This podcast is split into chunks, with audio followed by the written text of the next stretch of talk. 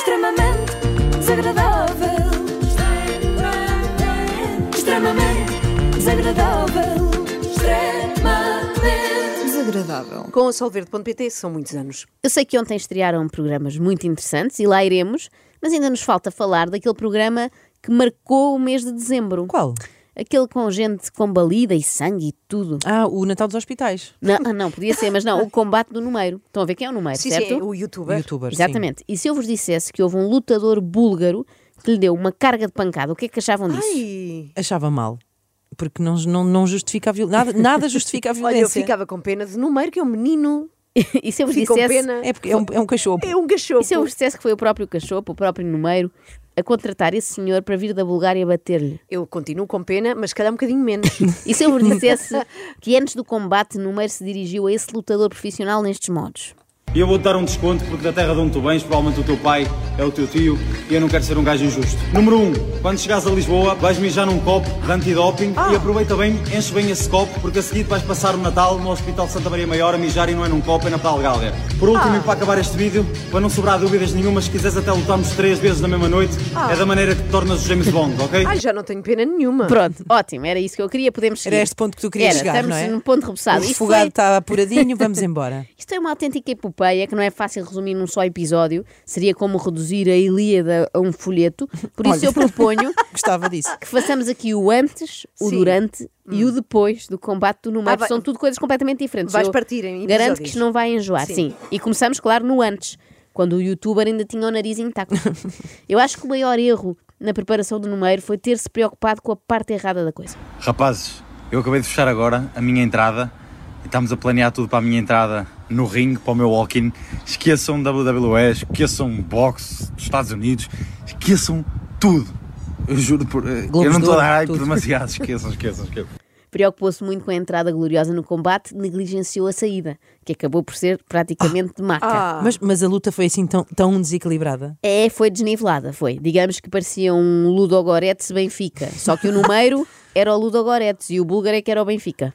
Mas porquê que este youtuber, não é? Foi meter-se nisto do boxe? Não, Isso é que não Ó se percebe. ó, Ana, tu queres a explicação oficial que ele deu na conferência de imprensa do evento? Queres a explicação poética que deu no documentário ou a explicação verdadeira? Então queremos todos a verdadeira, claro.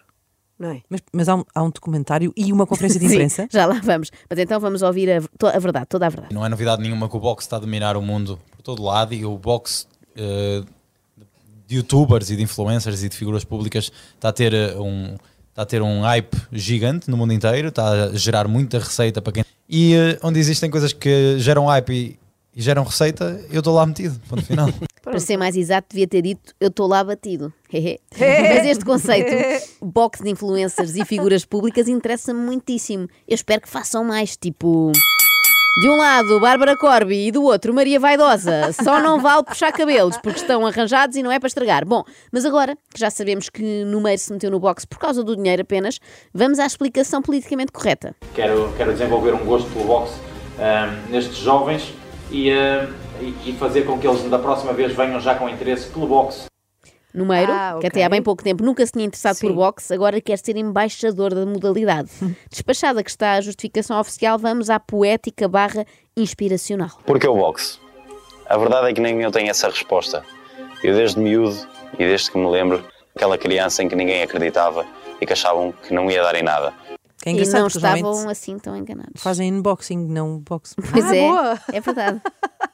O depoimento que acabámos de ouvir faz parte do tal documentário sobre Sim. o combate do número, feito por uma pessoa que se interessou muito por este fenómeno. Quem? Quem é? O próprio número. Ah, Apesar de quase toda a gente achar que eu levo uma vida de sonho, grande parte Pois da é. minha vida nunca foi assim. Quando era mais novo, na minha infância, sempre tentei muitos esportes e hobbies e nunca tive jeito para nada. Grande parte da minha vida nunca foi assim. Ou foi Olha, grande é parte ou foi nunca. Mas bom, isto é de fazer chorar as pedras da calçada, esta história. A história do rapaz que hoje em dia é podre de rico, mas teve uma infância terrível por não ter jeito nem para o futebol, nem para o corta-mato, nem sequer para badminton. O drama de número, o rapaz que tinha sempre dois em educação física, o que nem era mau, se pensarmos que nas outras disciplinas tinha sempre um. Ver uma coisa que está a crescer e a explodir lá fora e não ser o primeiro e ser rápido a tentá-la fazer aqui é só ser burro, percebes? Imagina, eu não, eu não perco tempo nenhum, estás a ver? Eu não, eu não gosto, eu não sou daquelas pessoas que gosta de inventar a roda, eu, não, eu gosto de ser eficiente com o meu tempo, capitalizar o mais depressa possível o tempo que eu invista, seja em que coisa for, ou seja, se eu puder pegar uma ideia que já está comprovada que funciona lá fora, Numeiro funciona como um canal de televisão, no fundo, compra formatos internacionais que já estão testados, tipo Masterchef, Big Brother, The Voice. Olha, o formato dele era de coice. E se tivesse corrido pior, de foice. Olha, gostei, gostei. Não estava à espera de gostar e até gostei. Ok. Quando disseste da coisa, eu pensei que fosse Sim. insinuar que ele era burro, que era chato, Não, até porque levou não. pancada. Claro, não, e não Pois. faz sentido nenhum insinuar que ele é burro, porque Pois. não é. Tens déficit de atenção. O que é que tu tens mais no meio? ah, um coeficiente de inteligência Pronto, vai começar. completamente acima da média também. Vai ah, começar. Claro.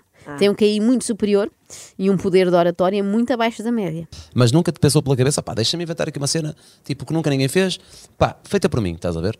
Eu acredito genuinamente que na fase em que estamos eh, a nível civiliz civiliz ah, E agora nem, nem eu consigo dizer. civilizacional, Certo. eh, tu já não, já não consegues inventar nada. Tudo que tu possas fazer, qualquer ideia que tu achas que até foi tua, provavelmente já foi feita. Que fase da civilização será esta que estamos a viver?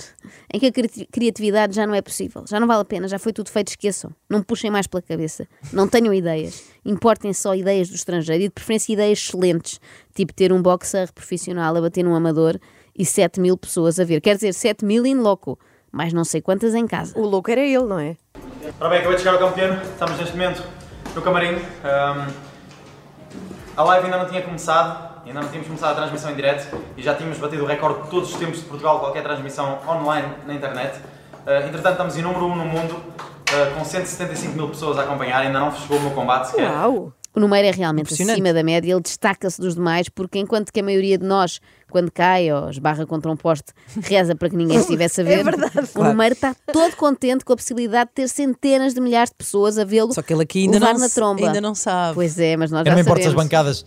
Eu- imagina, eu não me importo se as bancadas estão cheias com o pessoal que gosta de mim ou o pessoal que me odeia. eh, eh, ao fim do dia queremos encher os bolsos, velho. É p da verdade. É Eu verdade. já conhecia casos de pessoas que vendem o corpo. Este é o primeiro caso de alguém que vende o corpo todo esmorrado. Parece aquele negócio da fruta feia, sabem? a verdade é que as pessoas que viram online fizeram de graça, embora não fosse essa a ideia inicial. Uh, não estou não, não tô- não tô a afirmar isso porque ainda não temos a certeza, estás a ver? Ainda não sei muito mais para além do comunicado ontem. Ok. Tenho, tenho, estou à espera de umas Mas respostas. é assim, a live stream vai haver de certeza. Sim, sim, estamos a ver em que modos é que podemos fazer isso de forma que não haja uh, Comprom- comprometimento de, de dados de pessoas que possam estar a assistir, percebes? A única maneira de fazer isso é uma live stream gratuita, porque as pessoas não têm que fazer logins, as pessoas não têm que meter cartões, as pessoas não têm que meter e-mails nem nada, percebes? Só que Mas, mas uma live também não faz sentido. fazer uma live stream gratuita, vou levar um, uma gigante a nível de investimento, percebes? Número vendeu bilhetes a 10 euros para a transmissão Vendeu? online do combate, com a promessa de que ia sortear nada mais nada menos que o seu Ferrari. Ah, Mas depois, infelizmente, houve um contratempo, um ataque informático, ou o que foi, ele teve de cancelar o sorteio. Sério? Oh, que azar, que chatice. Teve de ficar com o Ferrari na mesma. não. Se E tu com o queres dinheiro. Mas ficou ser relevante e ficar neste meio a longo prazo, a coisa número um que não te pode acontecer é seres esquecido, percebes? E falem bem ou falem mal, é importante que as pessoas falem sobre ti. Então, mas espera aí. Ah, ele- nesse aspecto, tá- eu já te vou explicar. Ok. Nesse aspecto está a correr bem, porque a SIC. Notícias já ela, ficou fala. ali, ela ficou ali perturbada. É, nós Claro. vamos esclarecer tudo. Está a correr muito bem, porque já todos falam do número. A SIC Notícias fala do número, diz assim: apresentada queixa-crime contra o youtuber número por divulgar site de apostas ilegal. E o Jornal de Notícias também fala do número. O youtuber vai ter de provar reembolso a todas as pessoas que compraram bilhetes para assistir à transmissão online. Na mesma notícia pode ler-se que o número garantiu que vai devolver o dinheiro a toda a gente. Mas ele também garantiu que ia deixar o Simionov KO e foi o que se viu. Com dois anos de boxe, eu estou a saltar para uma luta profissional, estou a fazer seis assaltos em vez de quatro, que são, mesmo já dentro do profissional, são muitos poucos atletas que fazem. Há gajos aqui que querem ser campeões de andar à porrada no escada, então lutam profissional só para dizer que lutam e, têm- e nunca fizeram mais de quatro assaltos na vida, percebes?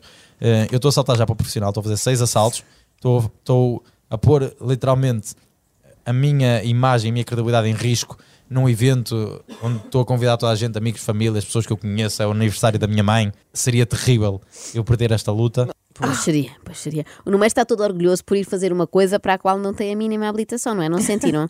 É aquele Sim, orgulho. sim. É como dizer amanhã vou pilotar um avião, mas não tenho breve, não faço ideia em que botões é que se carrega, sou mesmo corajoso. Por outro lado, diz que tinha a imagem e a credibilidade em risco. A imagem, ok, ficou de facto um bocadinho prejudicada aqui ao nível da, da Hum, cara. Amassada. Quanto à credibilidade, eu diria que não vale a pena ele estar-se a preocupar com coisas. Não vamos preocupar-nos com coisas que não existem, não é? No meio disto, não sei se repararam, mas ele vai dar como presente à sua mãe, sua querida mãe, a oportunidade horrível. de ver um marmanjo que vem da Bulgária para os morrar. Eu tinha um sonho na minha Que bom. cabeça que era Sério. fazer o evento no Campo Pequeno no dia de aniversário da minha mãe. Quando ele começou a dizer que ia realizar o evento de, de boxe e que ia lutar com um pugilista a sério e não sei o quê, e eu disse-lhe: Tu queres me matar? No dia dos meus anos, só, só me queres matar. Eu nunca pensei que isto fosse uma ideia para levar à frente. Então, O claro. corpinho tão lindo que ela própria fez. Minha senhora, isto não só foi uma ideia para levar à frente, como foi uma ideia para levar da esquerda, da direita, de cima e de baixo.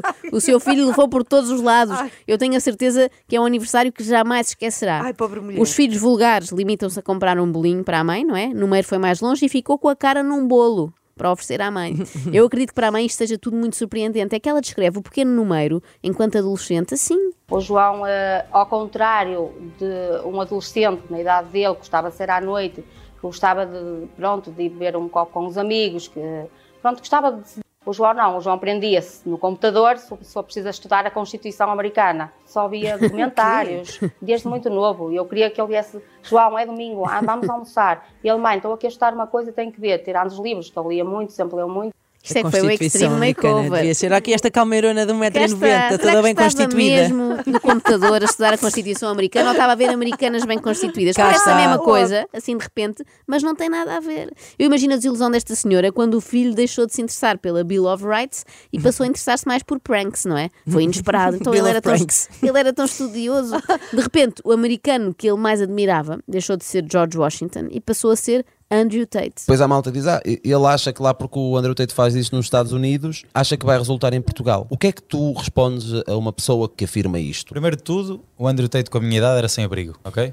Calma, Número um. ele com a tua idade não era campeão mundial de kickbox, uma cena assim? Não interessa, mas estamos a, estou a dizer- não estou a desfazer os feitos dele, estás a ver? Estou só o pessoal que está a comparar certas Não coisas desfazendo. eh, que não são comparáveis, percebes? Sim, eu ok, melhor. mas onde é que tu queres chegar? Onde eu quero chegar é que hum, a visão que pessoas possam partilhar não quer dizer eh, que sejam a basear umas das outras, percebes? Eu, eu acredito que tens opiniões que são parecidas e que batem muito certo com pessoas como o Tate. Eu vi os vídeos do Tate pai, desde 2018, quando o Tate tinha tipo 3 mil views por vídeo no YouTube. O gajo tinha tipo 30 e tal mil seguidores no Insta, mandava-lhe mensagem, o gajo respondia-me todo contente. todo contente, estou aqui a responder ao número que ele iria. Número parece aquela malta que diz: Ah, eu já conhecia Tame Impala antes de serem mainstream. Só que neste caso é pior, porque ele gaba-se de já se corresponder com um grunho famoso antes de ele ser um grunho super famoso. Eu gostei sobretudo do diálogo inicial. O Andrew Tate com a minha idade era sem abrigo. Não, não era, era campeão de kickboxing. Ok, não interessa. Não era sem abrigo, mas podia ter sido, só faltou ter ficado sem casa. Na altura cheguei a falar com o irmão dele, com o Tristan, porque ele tinha um casaco que eu curtia mesmo muito eh, e mandei-lhe mensagem, ele foi super simpático.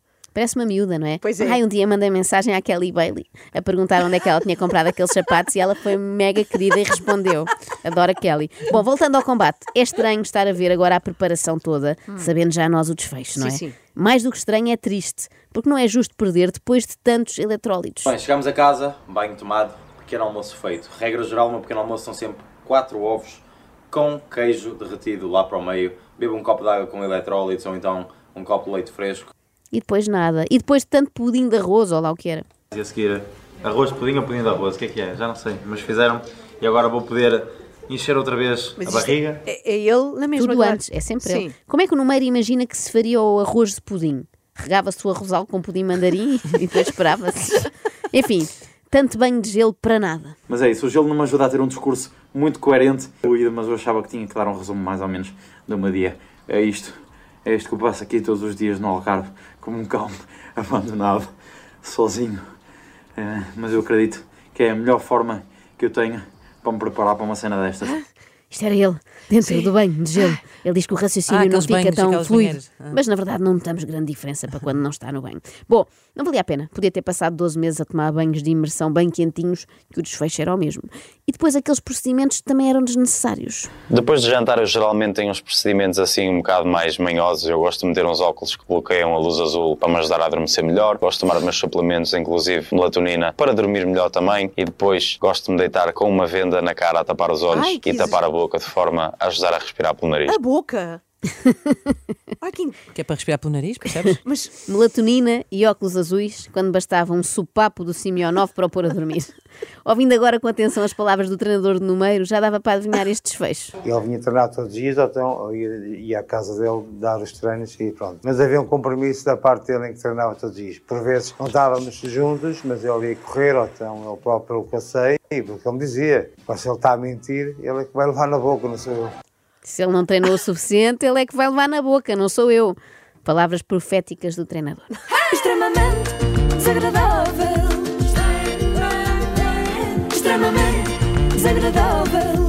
Extremamente desagradável. com solverde.pt são muitos anos